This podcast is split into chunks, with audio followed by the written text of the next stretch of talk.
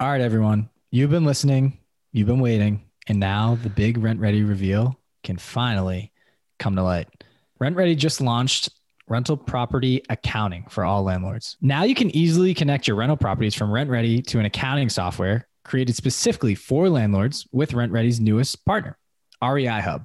Hmm. So essentially with this, you can automatically transfer properties and charges from your Rent Ready profile. You can track your income and expenses with matching rules and payment templates to speed up your bookkeeping.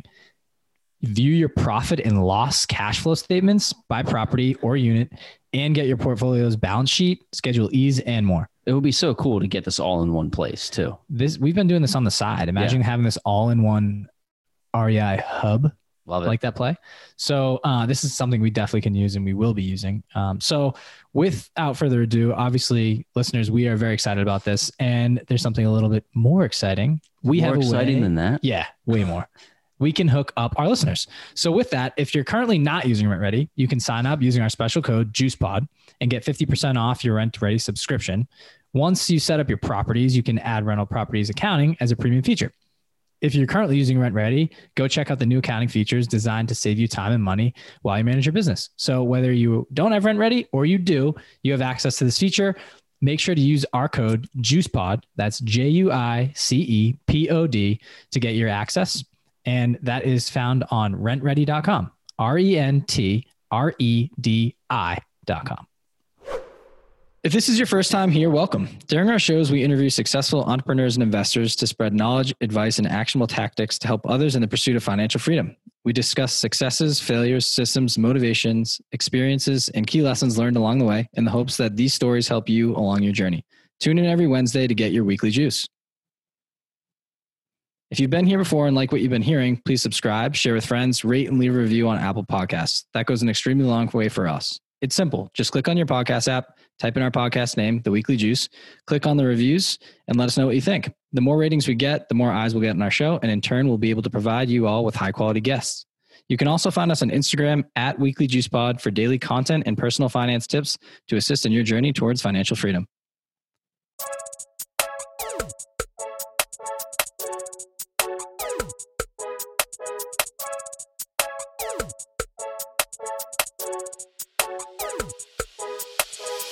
Welcome back to The Weekly Juice. As always, Ryan and Corey here with another episode for you. Today we had on special guest Ian Group, also known as Ian Builds Wealth on all social.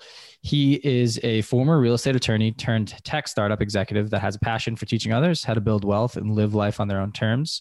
He shares a lot about paying off debt and getting your financial house in order on his social media. And it's just we had an excellent conversation and went in a lot of different directions. We talked about real estate. We talked about stocks, cryptocurrency, paying off debt, and just pretty much getting your whole financial house in place.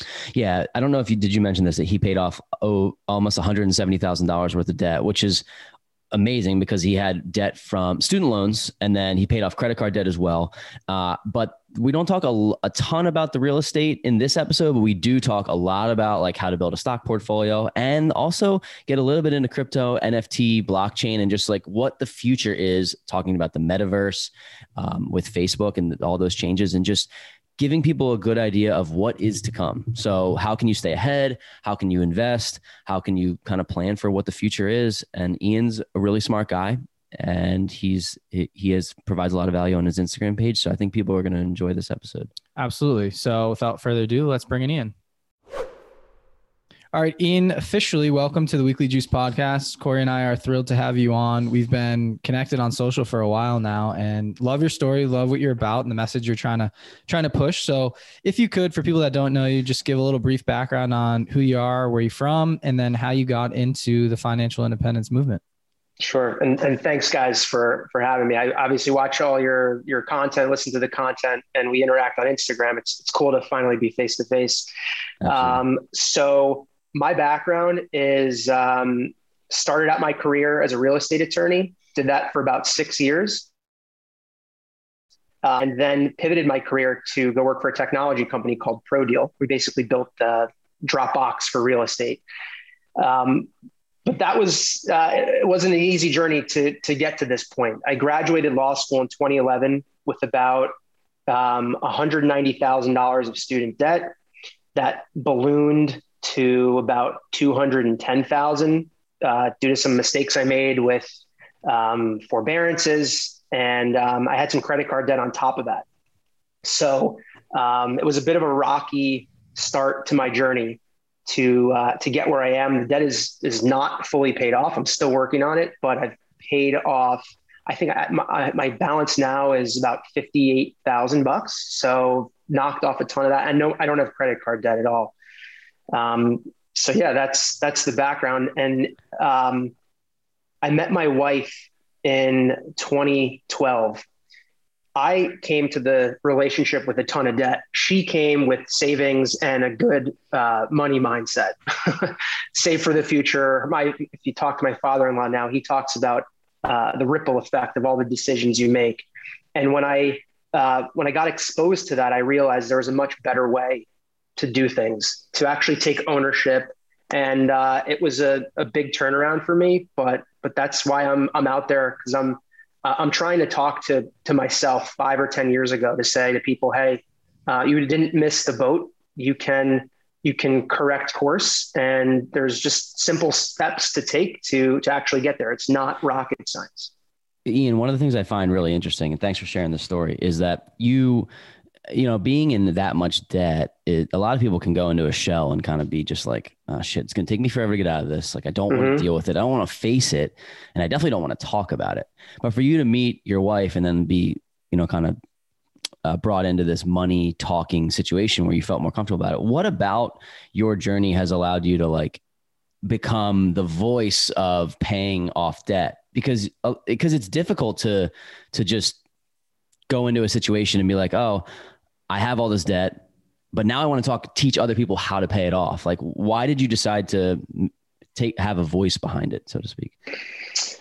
Um, a, f- a few reasons. I think first of all, I, I was, when I, when I, I remember when I graduated law school, so this is twenty eleven, they did this, like they did an information session about your loans and how to pay off loans and stuff. And, and I didn't, I didn't really like, I didn't own that, that I had that much debt afterwards. I wasn't saying to myself, okay, I'm going to attack this. I'm going to plan for it. And I think part of it was that when you're in law school, you were so focused on academics. And especially when you graduate, you, you graduate law school and then you have to study for the bar exam for two months. So I think I kind of just like subconsciously pushed it to the side and like didn't care. And then I, um, when I graduated, I moved back home, found myself just kind of like angry and upset. I wish I didn't go to law school. I wish I didn't take up, take out all of this debt. And that's a bad place to be, to regret this investment that I made in myself and my future. And um, look, I, I don't think that I am, uh, I'm different than a lot of people. I think a lot of people have a similar background to me, which is go to school, do the things that they, your parents, your, you know, mentors, whatever, tell you to do to get ahead in life. But then you come out and you have to face the real world and say, wow, I, okay, I'm, I'm, I'm my own person now. What am I going to do to get on track? And I just, I, I think I have a, uh, a, a similar experience or similar background to a lot of people where I, I can help them. I can teach them the things that I did, um, to, to get on the right course, to right. achieve certain goals, build a family, to start saving for retirement. These are things a lot of people want. So I think people can identify me with, with me on all that. Absolutely. And with that, I mean, it's nothing to, to push under the rug here. You've, you've paid off over one hundred fifty thousand dollars worth of debt. That's a lot. And, and that's, a, I, you know, six years ish around there. Um, I'm not totally sure of your timeline, but ten, ten years. I graduated twenty eleven. ten years. Okay, cool. Yeah. So can you give us, for people that have debt right now and they're looking to get out of that and get their financial house in order, what are some mm-hmm. tips that you would give for them to put their pieces back together and start getting on the right track? It's a great question. So first of all, that one fifty was just the student loan piece. I also had about twenty thousand of credit card debt on top of that. So rule number one for anybody that's asking me about debt payoff is get rid of their credit card debt, because that's like quicksand. It's crippling. At seventeen or twenty, whatever percent interest it is, it's it's hard to get out of. So I would I'd focus on credit card debt first. And then you have to get you really have to get organized too. So maybe even before credit card debt is understand what you're dealing with. When you graduate with student loans, for me, I had, I don't even remember all the names. There's like the federal plus loan, the grad plus loan, and the direct subsidized and the un, indirect, whatever. There's like all these different types of loans. You have to understand what you're dealing with and look at the rates. I consolidated all of those and I refinanced my loans probably four or five different times. My rate when I got out of law school was like seven or eight percent. So it was hard for me. And that's why I did those forbearances. I, it was hard for me to hit the principal balance and overcome the interest for my, on my payments. So um, get organized, do what you can to refinance. Right now, the rates are super low. Now, if anybody's listening and they have student loans, it is a little bit of a risk to refinance from student debt to a private loan because you lose some of the protections. Like right now, the government has a, a forbearance on loans. I believe that things will start up again soon, but um, they're no longer student loans. They're private loans. Can Benefit you, to. Sorry, not to cut you off. Can you give yeah. um, an example of what you did for forbearance? Like I'm sure people don't even know what um, that word means. For a forbearance, the way people know it right now is during COVID, the government allowed people to forbear on their loans, basically just stops payments. But in my case, I did it back in twenty, I think twenty eleven or twenty twelve, where, like I said, I wasn't, I had a very low salary. I was doing a clerkship, which for anybody that doesn't know, you basically go work for judges and help them with research. So I did that for a year and I had a very low salary. The, uh, interest on my loans far exceeded what I could even pay. Right. So I just figured, okay, I need to right the ship here. I'm going to take a little bit of time to like put together some money. I did a forbearance, which stopped my payments, but the interest kept accruing. And when the interest, when the forbearance period ends, they take whatever interest that accrues over those several months and they put it into the principal balance. So now your total balance, the principal balance is higher. And I did that two times. So my caused my principal balance to elevate to like two hundred ten thousand bucks. And Ian, what you're talking about, the difference is right now with COVID is that I think uh, um, I didn't, my student loans, I have a, stu- a small amount of student loans that are government student loans and we got put in a forbearance program automatically. But I think right. the difference that you're talking about is that there was actually no interest accrued based on this COVID situation, right? Is that, is that correct? To your yeah, knowledge? Correct. To my, to my knowledge, I, I'm, I'm, I'm pretty sure that the uh, interest is not accruing and you're not going to be penalized for this totally one once in a lifetime, you know, uh, yeah. event. Let's talk about the difference then here, where you re- go back a little bit to you, what happens when you refinance from student loans, maybe government student loans to private, and what the difference is and kind of what you see happening, because I think it's really important for people to know. Um, I know that there's a, a number of people that I know that are in a government payoff program where yep. uh, the loans are forgiven over a certain period of Correct. time. And if you refinance, then that forgiveness program, that forgiveness program goes away. Um, so can you talk yeah. to that a little bit? Sure. When you're paying off a government loan, there are several different repayment options. You have income-based repayment. There's public service loan forgiveness. Those are all government programs to help people pay back their student loans. But as you just said, if you refi with a private loan, that all of that goes away. And that re, that that uh, private loan becomes like a mortgage almost. You don't get the option to just say, hey, I can't pay my mortgage. I need a forbearance on my loans. They're, they're, you're required to pay it. I mean, there's no, there's no options like you have with government loans, right? So once you refinance as a private loan, you basically consolidate all that debt. Um, they amortize it over a, I think mine was like a twenty or thirty year period. I think actually, I think it was maybe fifteen years because yeah, I'm pretty close to twenty. Yeah. Yeah. So I think mine was fifteen years cause I'm, I'm pretty close to having it all paid off. Uh, but that's it. Your payments are due every month. I refinanced with a bank. So I have an account there. I have direct deposit. My money goes in, they take it out, done. Got it.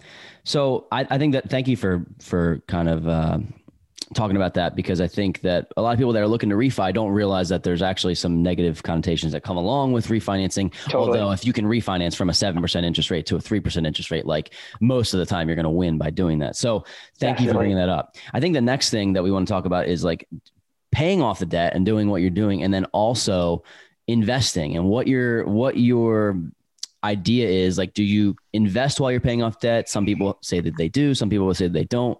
For me, I have a small amount of debt, so investing for me was like a no-brainer. Like, if you're investing in the last ten years, you're you're in the stock market alone, you're winning, right? So why yeah. wait? But what's your what's your um, kind of take on that? I mean, my, so when okay, I'll just I'll go back a little bit. When I had that clerkship and I had a low salary, um, I was not investing. I'm pretty sure I was not investing. Maybe like a couple bucks here and there. That was like when Facebook went public, and I remember putting a couple dollars in. Uh, into ah, it back put then, a whatever. More. I, I, I, I, if we want to talk about mistakes, I, I sold it. I mean, I, that, that is also how I've come to have a much more long-term vision about how I invest, because anything I've ever sold has just skyrocketed. So, uh, short aside, um, I, I left my clerkship. It was just a one-year term. And then I got a job. Basically my salary doubled. So now I had a little bit more money. Um, still had the loans, still was in the process of, re- of figuring out refinancing. Uh, it wasn't until I moved from that first law firm I was at to my second law firm. I it was a big law firm. I was making big law salary, which is a substantial amount of money every year. Now I had money coming in. I had at that point refinanced my loans. So I was on a payment plan and I had a fixed cost every month. So I basically just said, okay, this, this is what I'm paying for my loans. Now I have some discretionary income where I can put that towards investing, or I could pay off more of my loans. My decision, because I had a low interest rate at that point, was I'm going to start investing my money, and I'm going to start to put it in some stocks. I put money, my, my employer had like a small match on a four oh one k. So I was doing that. Uh, my opinion is if, if you're not, if you're paying off a student loan and the rates are low, or even mortgage and the rates are low, I personally believe in investing for your future. If you're paying off credit card debt, I, I would say, don't invest, pay off that debt first, because it's very difficult for you to overcome that credit card debt with whatever returns you're going to make in the market. It's just as I don't think it makes sense. Got it. Got it. I'm curious, uh, because you had kind of a, you had to have a tight budget when you're paying off all this debt, right? I mean, you have to kind of know where your money's going and which buckets they're going into. I mean, mm-hmm. do you have any tips or budgeting tips or trackers or something that you used as you were going through this journey of paying off, you know, one hundred fifty plus thousand dollars of debt in, in that time frame that you did? My budget has evolved substantially over time. So I, I used back then I used two things. I used a budget, which tracked generally tracked what I would spend every month in different categories. And I've refined it down to eight categories, which include a lot of which is fixed costs. Most of those fixed costs cover are under living expenses, but really the, the way I structure my budget is to highlight the variable costs that I know can uh, cause some trouble or, or, or take me off track. So groceries, food, I, now I have a family of four. So I'm, you know, food costs are, are up. Dining out, which is a big one. When I was living in New York City, dining out, going to get drinks after work, whatever, that can crush your budget. And shopping. I like sneakers, I like clothes. And so, you know, you see stuff on Instagram or online or whatever, that's that for those are the three areas for me that were always kind of, I'll call them uh, trouble areas. So I always was tracking generally those areas. And then I had a, a like this Excel spreadsheet where I was literally entering in my expenses every, I almost had it open on my, my computer every day. Kind of like if I had expenses, like I paid off a credit card or whatever, I'd put that on there. And I would have a running total of my bank balance, so I could see four or five months down the road what the impact of those expenses would be. Now I just automate all of that in an app called Copilot that I use. But if Copilot. You want my budget, my budget is actually available for free. Literally, link in my bio. Bio takes you right to my budget. So that's the budget I use. That's cool. Awesome, sweet. I know a lot of people use Copilot's a good shout out. Um, people use. I've Mint. Actually never heard of Copilot. I, would, uh, I love Mint. Yeah, I was just going to say for Copilot, is it more so, does it track your net worth, or is it all just like budget, expense, income, and outflow essentially of, of what you're spending each month? Um, it can track your net worth. For me, I'm just using it to track my expenses. And what's cool that I did was I actually, you can, so it basically takes in all of your expenses when you link it to your credit cards or whatever you have, your bank accounts, and it categorizes them. I categorize everything in my eight budget categories. So literally any expense that comes into Copilot goes into one of my eight categories. And so I just posted a reel on this. It was, it was sponsored by Copilot. Um, but you'll see that at the end of the month, I know exactly where I'm at in all of my categories of my budget. So I know how much I spent on groceries, and I could see, is that lining up with the amounts that I've designated in my budget uh, that I should be spending. Awesome. Love that. It's a good, good shout out, and people give it a try. Um, so question for you too, is uh, it's more so looking down the line. Do you have a financial, like a F I number that you want to hit in order to reach retirement? And then what, maybe that's a number, or, and do you have an age attached with like, hey, I want to be done just with the, uh, the nine to five life? I have a general F I number. Um, I actually have it right here. I, so in my F I number, I just vastly overestimated my expenses, but, and I have two kids, by the way. So I figured like, okay, I'm paying for private schools or college, and my wife and I have this, have a long-term goal. We live, so we live in South Florida. One of our goals is to have an apartment in New York City. That's where I'm from. We would love to have that apartment where we could go up and see family, go to Broadway shows, and just have that as like our base over there. So, so yeah, I have a F I number that kind of includes all of these lavish things that we would love to have in life. I don't have a specific retirement age. I love to work. And I don't know that I would ever retire per se. I would love to get to a point where I don't have to rely on being at a, a company to cover a nine to five salary or have uh, health benefits. So if okay. I could get out from that and do my own thing, then that that's kind of the, the goal. Cool.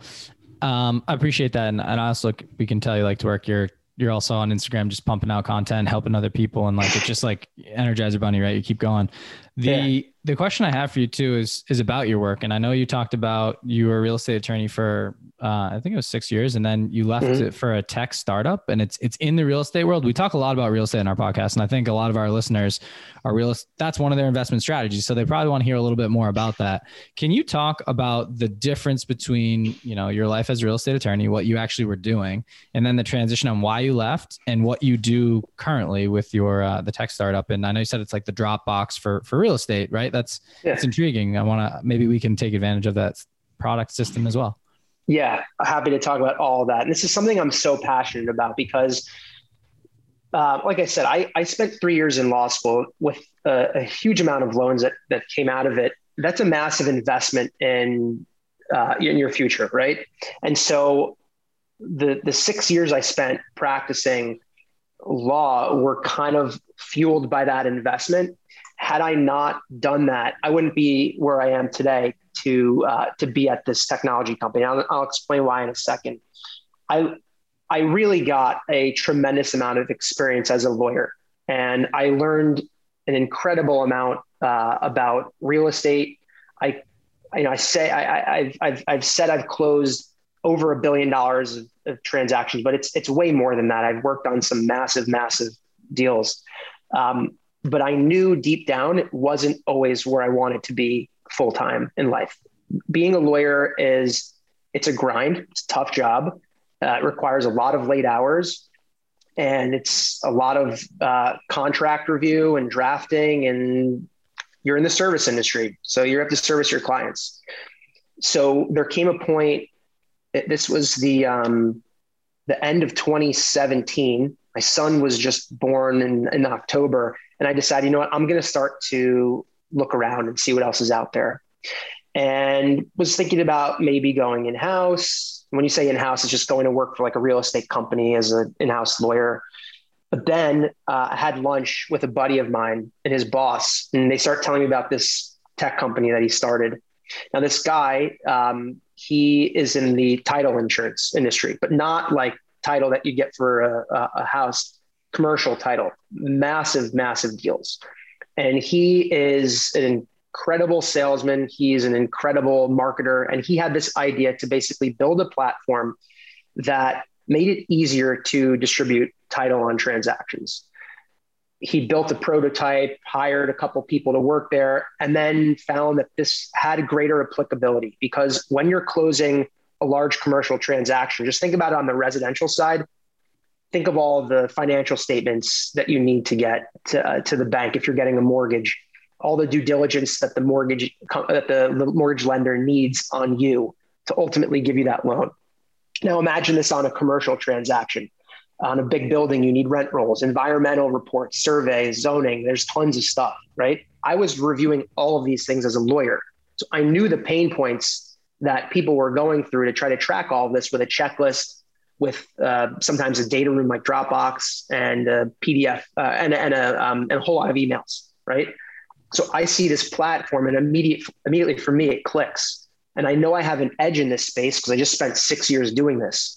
So I went to go meet the uh, the guy that was running the company.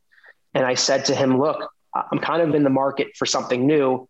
Um, you guys looking to hire? And the rest is history. Awesome. That's really cool.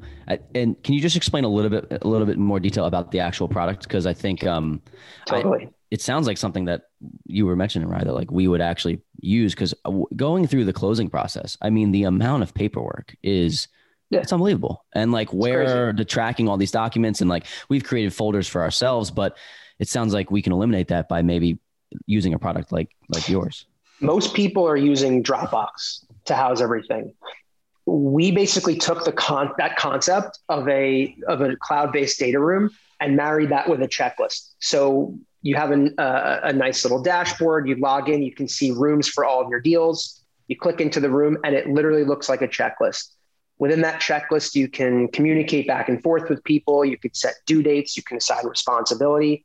And that's what it is. It's literally purpose-built for transactions. Awesome. Very, very cool. I think um, it's something that we'll have to check out. And it sounds like uh, it's it's pretty useful in the market. So very cool. Thanks for sharing it. Appreciate it. Um, the of kind of the call next pro, segment of the ProDeal, by the way. ProDeal, yeah, we didn't even oh, check out called. the mug. Yeah, I love that ProDeal, awesome. So shout out to uh, to ProDeal. Hopefully, you can, uh, if you're listening, take a look at it. Sounds like it's pretty cool. Um, so I guess the transition here a little bit into your investment portfolio. I know yeah. that you have a stock portfolio, a little bit of crypto as well, which mm-hmm. we haven't talked too much about on our podcast with a lot of our guests. So can you talk about what your current investment portfolio looks like, and maybe like, if you're willing to share, where you're allocated and what advice you'd have for people that are, whether or not they're paying off debt, they're starting to invest, and there's, it's a necessity in our eyes now to invest. It's not just like, this yeah. is how you get wealthy. It's like, this is how you not only get wealthy, but just stay ahead of, of inflation. inflation. Yeah, exactly. Totally. Totally. So um, just as a disclaimer for me, because I, because I am a lawyer, Um, you know, I, I, none of this is investment advice, or I, I mean, I, I also have to say, you know, it's not, shouldn't be construed as legal advice or, or whatever, all the mumbo jumbo. But in terms of, of how I look at things, I, I like to kind of cast my net broadly, um, and think really long-term. So that's why I like, um, index funds that, you know, basically track the S and P five hundred, the total stock market index is great. I'm super bullish on things like cybersecurity, uh, mobile payments. So any E T Fs that track those, I've, I've been in those for, for a long time. Um, I am not too big on picking stocks. I used to be, um, and the, most of those picks have worked out pretty well. I love companies like Shopify, for example. I think they've just like made it so easy to create an online store. They're, they're unbelievable. Um, if there are companies that I really believe in, then okay, maybe I will, I'll pick up a few shares here and there, but generally speaking, I'm putting money into these low cost index funds, E T Fs.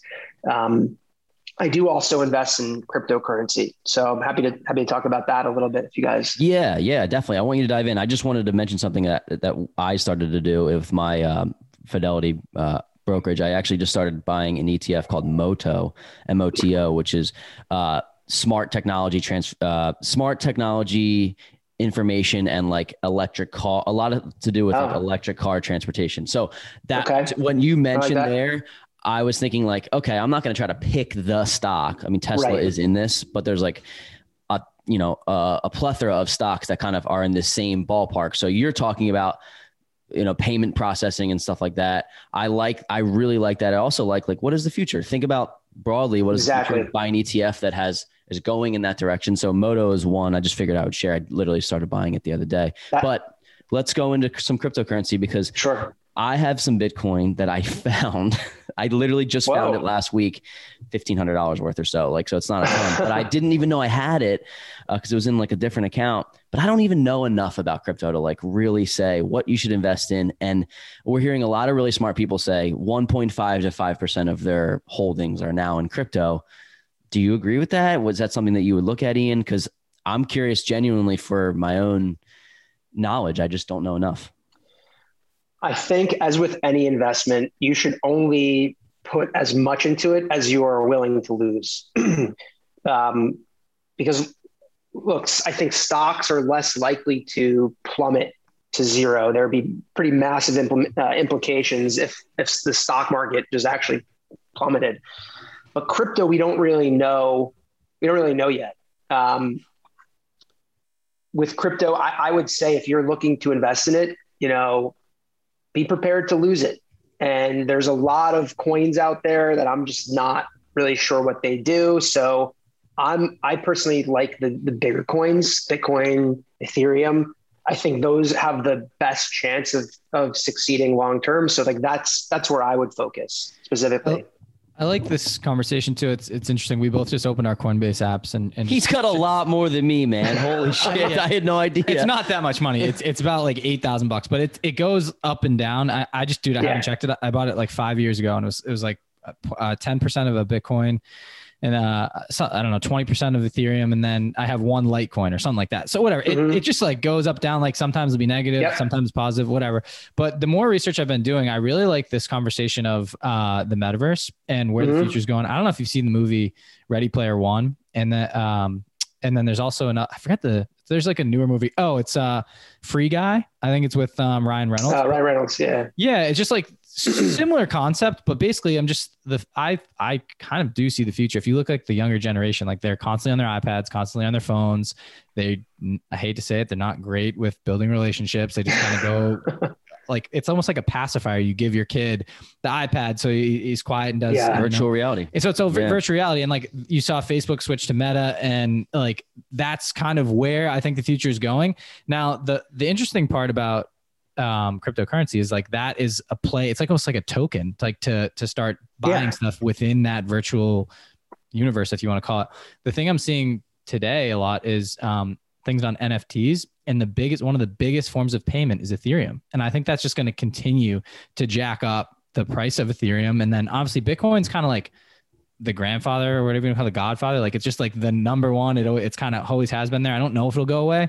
I think it's a yeah. realistic thing at some point for that thing to hit a hundred thousand bucks. So if you have some invested into it, like whatever, but you have to be willing, like you said, you have to be willing to lose it. I just think with all like the way inflation is right now, there needs to be, people are like not trusting the dollar as much as they used to. Right. And, and like, um, I don't know. I just, I feel like there's so many different coins out there. It's hard to do like the, this Shiba Inu one. Like that was like a, an insane, like one time it hit, I think someone invested like eight thousand bucks, like t- a couple of years ago in it. And so like I it went to a, a billion, it went to a billion. I don't think it was less, dude. I think they had like eight hundred dollars and it went to like a billion. But I think to go off what you're saying, Rise, a lot of really smart people. And what we're learning is that they're, they're saying, okay, I'm not necessarily going to put all my eggs in the government of the United States basket, right? And that because of how much we're spending money and how much we're printing money. So having hard assets and N F Ts and art and those things can be involved in that, and also block the blockchain. But all, this is why we talk about real estate too, because it's a physical asset that is not, you can't just print more houses. You can build more houses, but it takes time. And it's all about like how many people are in the market, supply and demand, where I think that I'm curious what your take on it is. And like, do you think it's the future in, I don't think it's going to replace the dollar, but I think that it's good to diversify because a lot of really smart people and a lot of big companies are now starting to do that. So, you know, you kind of have to, with the information, how fast it travels, you kind of got to jump on at least in your own risk tolerance to, to that trend. What do you think? Yeah. Um, I have a, I have a ton of thoughts. Um, first of all, I, this definitely is the future. There's no doubt about it. I mean, this thing has got so much momentum going for it, right? Um, now, in terms of of of this country and inflation, look, it's happened before. You've got a lot of smart people focusing on monetary policy in this country, and uh, we're we're in the greatest country in the world, right? America will will be okay. I just think the government, if they're not already, I don't know what they're doing in terms of catching up with cryptocurrency, but if if they were were smart, they would really pay attention to this thing and figure out where does this fit, you know, within within this country. Because here, here's something like I've really been thinking about since Facebook changed its name to Meta. Imagine this world where everybody shows up to the metaverse to work. I mean, they can you can have jobs and things in this virtual environment, right? It's it's possible. And what if Facebook has their own currency that's paying everybody? And um, that what if every, what if there's this ecosystem that everybody is a part of that's kind of outside the realm of our normal reality? If that makes any sense, I mean, I think that's kind of what they're going for. Facebook could have their own version of a cryptocurrency that people get paid in and that people use to ultimately fund their lives. I think it's horrifying, actually, if you really want to know my it's, opinion. I think I, I think it's scary. I agree. Just because I think that there's a lot there's a lot to be said for we. How old did you say you were, Ian? I'm thirty-six. thirty-six. Okay, so you're on the edge of millennial with Ryan and I. We're yeah. thirty. So like, I think like we didn't grow up with these phones. Like grow up with them, but now, yeah. and not just phones, growing like up this virtual reality. Now kids are growing up with them. So there is like a place for virtual reality replacing somebody's reality. I don't mean to get too deep, but it's just like an interesting concept that's a little bit scary. And I yeah. just think that the world can't really run without human connection. So I hope that that stays, but there is some merit to what you're talking about, about, you know, these virtual currencies and virtual reality kind of like hosting positions and jobs and and just kind of changing the structure of how we live. And it's, it's scary. I think, like, I think it's going to happen. I one hundred percent think it's going to happen. I just don't know if it'll be like how prevalent it'll be in, in our lifetimes, like, or like how intense of a transition it will be, if that makes sense. Cause I, you know, technology, what doubles or goes ten times each year, something, something crazy. Oh, just, in like, five years, it's going to be like, we're not going to recognize the landscape. It, exactly. Right? So it's insane. If you can get in now, it's like, I just think it's, it's rather than fight against it, people are fighting against crypto. Look at crypto, like if fight against the Meta. Okay. It's going to just it, look at what they've it's done already powerful. With Facebook. Like, you know, so, and I just think of people, right? Like there's a lot of people that don't like their current reality for whatever reason. If you can go into a virtual world and be whoever you want to be, it's literally like a game, a video game in real life. Like it, I just truly see that happening. And it's, you've seen it in movies. It's, and you know, they're like, oh, that'll never happen. But it's like, all right, holy shit. Like they're kind of uh, onto something. You kind of see the path, right? Yeah. Exactly. I think about the, I think about the Matrix and I think about WALL-E. And what, did you guys see WALL-E? You know, I, WALL-E. They're like on that spaceship and, and all the people are in their, their, their motorized chairs. And they're kind of just like staring at screens all day. I mean, See, I think that, about iRobot where I don't want to think oh, about that because like that yeah. all the A I intelligence, like I'm like, Will Smith taught us about this, man. We can't go down this path. We're going to take over. But anyway, I, I, I think it's, it's not up to us. So that's the, that's the part of this. It's like the same thing with how we talk about buying real estate. It's like, it's where we can't control the market. So why not do what really other smart people have done and join in and not fight against upstream, like Rai's saying, like there's a place for people to make money. There's a place for you to thrive. You kind of don't have a choice almost. Like we're not going to beat Meta, just the three of us here. I hate to say it. So there's also no. uh, another interesting conversation.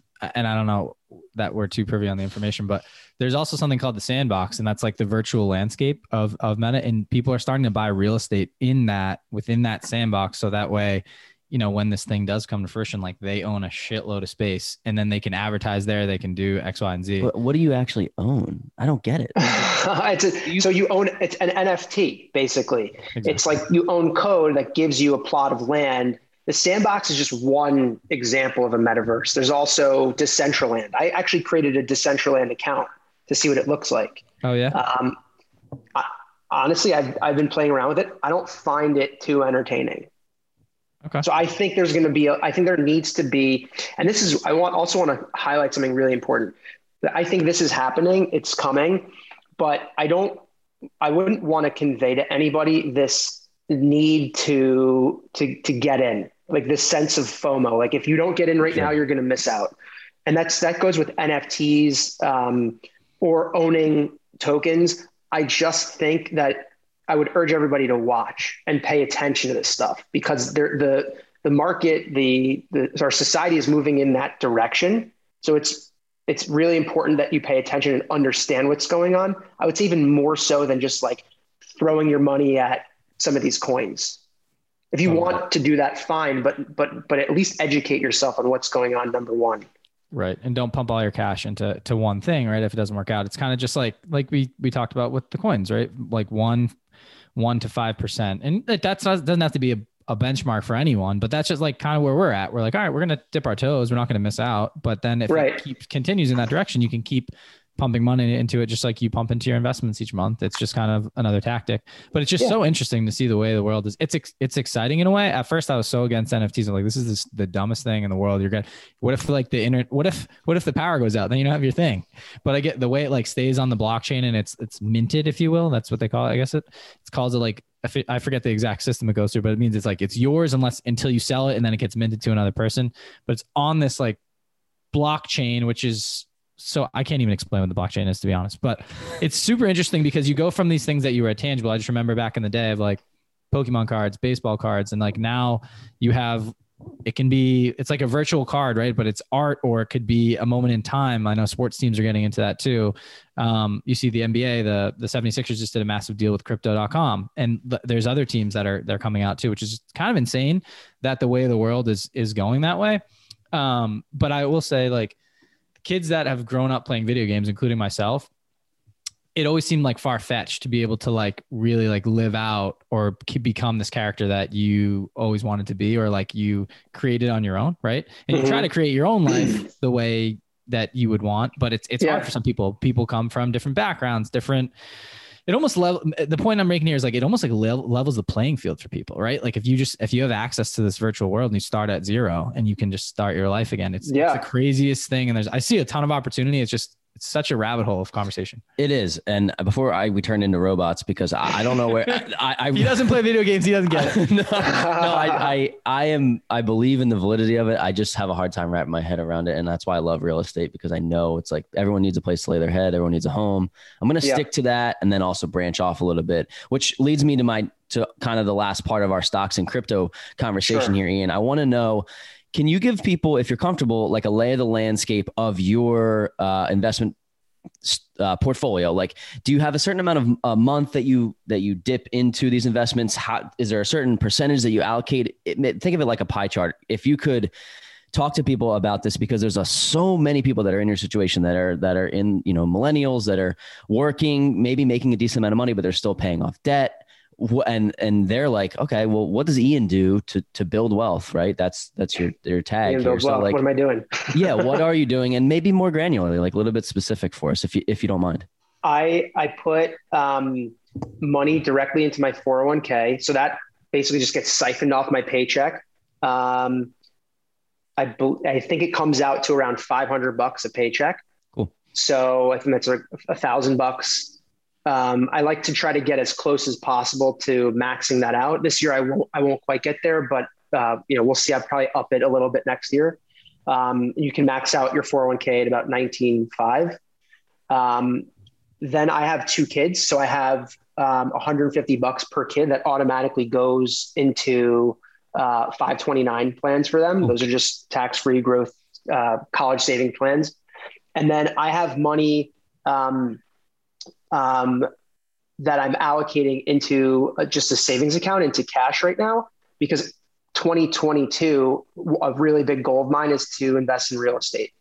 So I'm, I'm basically allocating money into retirement, kids' future, cash now, so that I can have money for a down payment. If I wasn't putting it in cash, then I would probably just be putting it into my brokerage and, and, you know, investing it into some like E T Fs that I like. Cool. Very cool. Very cool. I think as we start to wind down the show, we can move into the core four here. Yeah. And, um, oh, I like that name. Oh yeah, it's good stuff. Our eighty-third episode of the Core Four. So, um, um, and as the Core Four, we kind of get to know you. We've definitely got to know you personally. We've asked a lot of cool questions, but I want to get to know you a little bit deeper. Maybe what makes you tick, kind of some yep. personal thoughts here, and Let's and go. what's helped you along your journey. So, the first question would be, what is your favorite investing or business book? Maybe book that helped you pay off debt, um, that you would recommend for people. Um, I, I think it's a little cliche, but the book that really got me understanding all of the, uh, the power of owning assets is Rich Dad, Poor Dad. Um, so I think I'm sure a lot of people come on and say that, but I will also tell you this, a book that I'm, I'm listening to on Audible right now, it's called You Are the Placebo by Joe Dispenza. Uh, shout out to, uh, Leandra Peters, Female in Finance. She was the one yeah. who told me to listen to this. Um, I, I love everything on mindset. And I think that the brain is so, so much more powerful than we know. And um, when you can harness your mind to help you achieve your goals, um, you can visualize in the negative. We all do it. I'm not good enough. I don't have enough money. I don't know enough. If you can visualize that way, you can also visualize in the positive and really gain that confidence and, and, and gain the, uh, the tools you need to, to stick with any plan that you put in place. So I, I would check that book out. It's super interesting.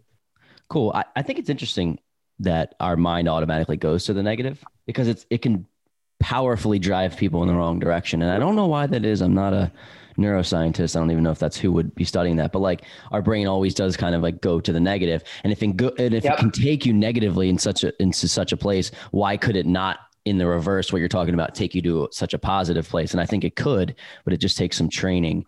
And uh, I think that's a, I'll definitely want to check that book out. So it's a good, well, a uh, lot good of the negative. Well, thank you. A lot of the negativity is just our brain trying to protect ourselves. Um, I've worked, I work really close to, I, I actually have inflammatory bowel disease. We're, we're in the, uh, the part of getting to know each other more deeply. We're, yeah, so, we're, deep. So we're deep. We're deep. yeah. Um, so I, I have what's called Crohn's disease. It's an, it's an inflammation of my, my, um, intestines. And, um, you know, I, I take like medication and everything is good. I, my disease is in remission. Like I'm super healthy. Um, but I work with a nutritionist who's also taught me a lot about mindset, um, because a lot of the way we feel has to do with our brain, and our brain basically creates certain patterns to try to keep us safe. And so when we look at investing, you know, you hear a lot of people say just start, but it's not that easy because if you haven't been investing and you've been putting your money, just spending it in whatever fashion on, on things, maybe your vice is like spending money on expensive clothes. Like that's what is safe to you. So how do you overcome that? Your brain literally has um, like neurons and pathways that have developed to understand, okay, I spend that money, it makes me feel good. And that's that feedback loop that you're constantly getting. So to actually change that part of you, your brain literally has to create new pathways. And that's hard. That creates like withdrawal symptoms. I'm actually going through this right now with my four-year-old because he's so used to at nighttime, we would put him to bed. And for a long time, we would give in to him, him saying, hey, I want another book. I want something else. And we would do that to try to appease him. But now we've cut that off. We're saying two books in bed. He's freaking out. I, I find this conversation so interesting, Ian, because we're not, typically you don't treat the brain like a muscle, but it really is. I mean, have you ever totally. seen a marathon runner try to power lift? Like, they're not going to do it right away, right? But I've seen no. the transformation of somebody who's a marathon runner over a two or three year time frame become that, or vice versa, or whatever you want to do. I think that it's, we're not treating the brain like a muscle. And when you feed you it junk and you feed it shit, you're going to get shit in, shit out. And I think it's, um, I think it's, I think it's really powerful. And we talk about mindset as like this overarching, just like cloud in the sky that people, you got, you can't really grasp the, uh, the concept, but like when you really dig deep into that, it's just, it's unbelievable how powerful it can be once you kind of, you know, step foot after foot and on the right path with it, just like any muscle that you would train in working out or whatever. So people, you can literally make yourself sick by overthinking about, oh my God. Yeah. Like you, totally. think you like have something going on and you just like yep. start feeling ill. It's the weirdest thing. Um, it's and then, a placebo effect. Exactly. Yeah. So that's a that's a good shout out to that book. Um, definitely gonna take a look at it. Um, okay. Second question of the core four is, what has been your biggest mistake that you've made along your ingest, your, your investing journey, and what have you learned from it? Now, uh, yours could be in your debt payoff journey. It doesn't have to be investing in general, but just like a mistake that you've overcome and, and how you've overcome that. I think the, the biggest mistake was early on with my student loans, taking those forbearances and not really owning my debt and my, my finances early on. And I overcame it just by refinancing my loans, putting a budget together, understanding my spending, and then ultimately just sticking to that. I, I, this is not like a short uh, time period debt payoff story. I didn't pay off six figures in two years. This is a ten year process. This is a ten years to, I wouldn't even say correct those mistakes. It's, this is ten years of, of consistent hard work. So I did have some mistakes along the way. The way I, Uh, I, I changed those mistakes or fixed them was just kind of owning up to it and getting organized. Um, so it's on the debt side. And on the investing side, mistakes that I made were buying stocks that I really loved and, and trading them, thinking I could make a quick profit. I, I just, I don't like that. If you believe in something, like we talked about earlier, if you believe in the future of mobile payments or cybersecurity or even the metaverse, bet on it, bet on it long-term. I think that's a good point, Ian, because we kind of equate that to buying long-term buy and hold rental properties versus flipping, where it's like flipping and trading c- could be a great way for you to bring an influx of cash, but it's not investing at all. Right. It's, it's, yeah. it's you working every for every hour and every dollar that you earn. That does not mean that you cannot make a lot of money doing it, but you have to show up every day to do so. Whereas yeah. if you're buying long-term buy and hold, you may be taking a little bit less profit, but over the long term, and compounding does its magic, you're going to end up becoming more uh, savvy and also potentially more financially free. So love that comparison. Um, great. So we're at the question three here, and we're curious what you would do with some influx of cash here. Let's say that you were handed fifty thousand dollars in cash right now, one time, not like recurring, but like one time, fifty thousand dollars in cash. What would you do with that money? Crypto investments? Would you buy a car? Would you put a d- down payment on real estate? Like what would, what would you do based on how you see the landscape of your life and also just kind of like the market? Um, right now, real estate. I'd put it in real estate because that's what I'm saving up for. I mean, the reason I'm not sinking all my money into my debt payoff is because I'm on a, I'm on a plan, right? I have that fixed cost allocated for my budget.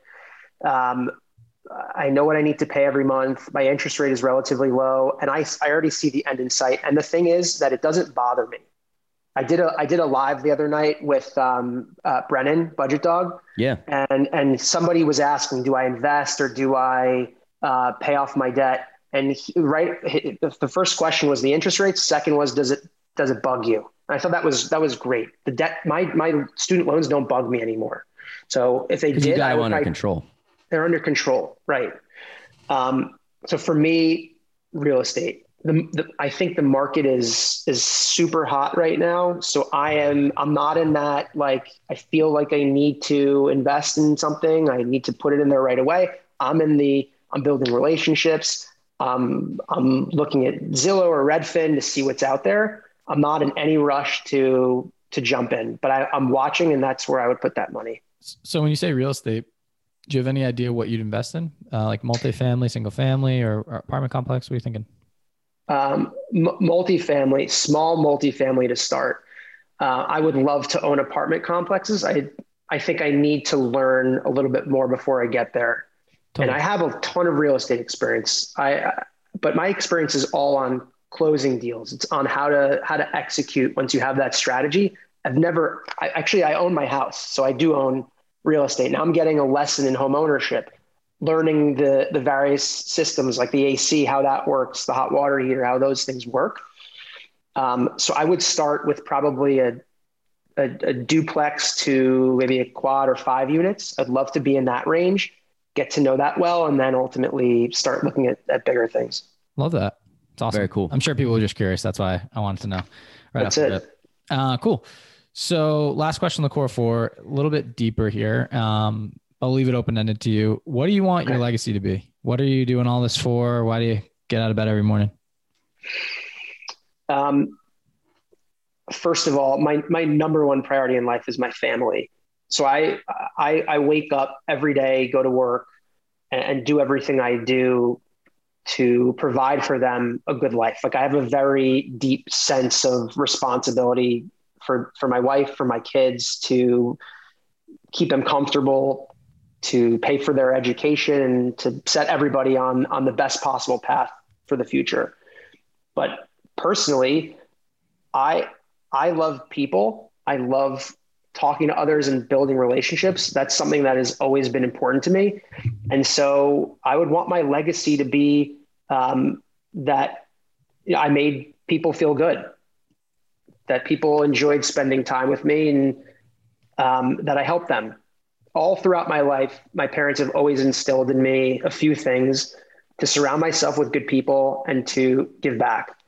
In high school, I did, I volunteered for a local soup kitchen. In college, I worked for my community service office, where I ran blood drives and did park sponsorships. And then in law school, and even actually, actually as a practicing lawyer, uh, I did a, a lot of pro bono legal work. I was the twenty twenty pro bono attorney of the year for uh, an organization called Kids in Need of Defense, Kind. Oh, wow. Um, and so that's something I, I really want my legacy to be as well, that I, I gave back and I helped others who, who needed help. I love that. Yeah. It's, it says a lot. Wonderfully said. Um, great. Well, thanks for sharing. Uh, one more before we get to the last segment of the show. I know you have some fun facts here that uh, I want to touch on. I believe you were sure. in a couple movies where you cameo. Uh, give us let let the let the crew know you a little bit. Um, I don't know some you got fun, it. Fun, fun facts about your life, what you've been in. Fun I know facts. You're up in New York for a while, so yeah. Um, okay, fun fact was in high school. I think I was I want to say fourteen, fifteen, sixteen. My um. my uncle tells me about an open casting call for The Sopranos. And so it's in New Jersey. We go, there's like twenty thousand people there. I think I'm not, I don't think I'm exaggerating. If I'm remembering correctly, it was on the front cover of the New York Times the next morning. They had to shut it down. There's so many people there. Long story short, I meet a woman. She tells me to send, I, I don't have a photo or resume or anything. She says, send it to me directly. I wind up getting a small part on the show.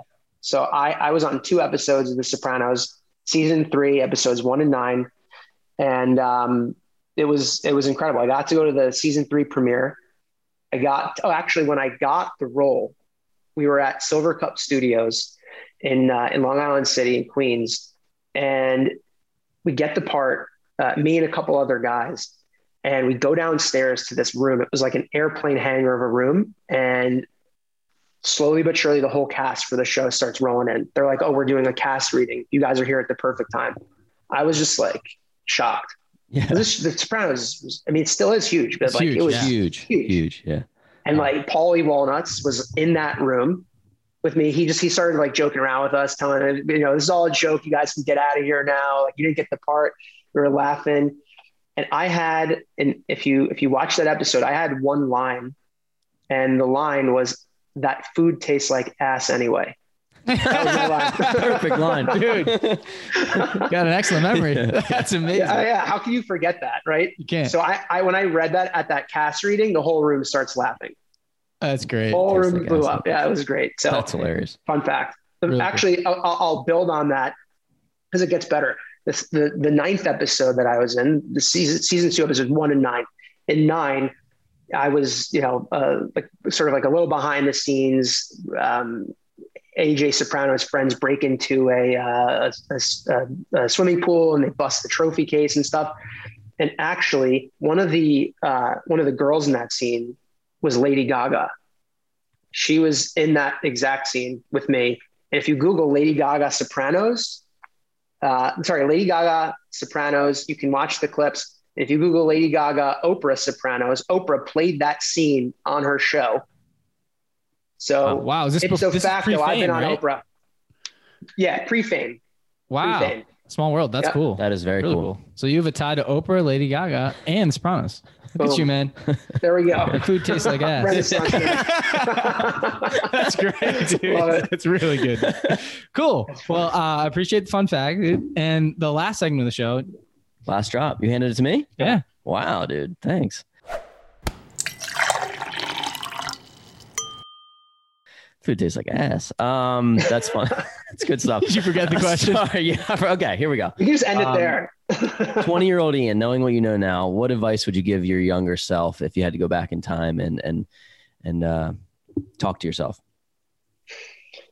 twenty-year-old me would, it would just be to chill out. It's it's all going to work out. You're going to figure everything out. The the money, the career, girls, like it's it's going to work out. Just enjoy. Enjoy being young, enjoy your time. Um, when I was twenty, I was all stressed out.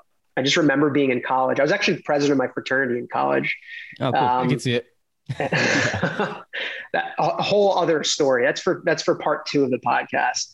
Um, but I was, I was always kind of like stressed out. We were in a lot of debt. Actually, the fraternity was in a ton of debt, which we paid off. Um, maybe that actually started my journey, but yeah, I, I would tell myself to, uh, To, to chill out, things, things work out, enjoy being young. Now, a lot of people have said that, Ian. A lot of people were like, jump on like, oh, I wish I started earlier. I wish I would have done this. I wish I would have been more focused. And I, I appreciate the sentiment to like chill out, because I need to chill out at thirty. You know what I mean? Like what, put so much, you're only on young once. Yeah. You're, yeah, young once. So much you're in college one time. Yeah, exactly. So it's a great point. Yeah. Well, Ian, if people love the episode and love what you're about, where can they connect with you, whether that be on social, elsewhere? How can they find you? Social, uh, at Ian Builds Wealth. I'm on Instagram. I'm on Twitter. Uh, follow me, D M me. I, I respond to all my D Ms. So happy to talk to anybody. Awesome. You have a lot of um, free resources and paid resources on your on your Instagram. I saw on your Linktree. So some debt payoff stuff, some uh, I think it's net worth tracking or budget tracking. So yep. A lot of things. If you guys are interested in uh, interested in paying off debt and the conversation of investing versus paying off, Ian's your guy. So go check him out at Ian Builds Wealth. And Ian, it was an absolute pleasure, man. Thank you so much for coming on the show. Same here, guys. Corey, Ryan, thank you. Thanks, man. Thanks.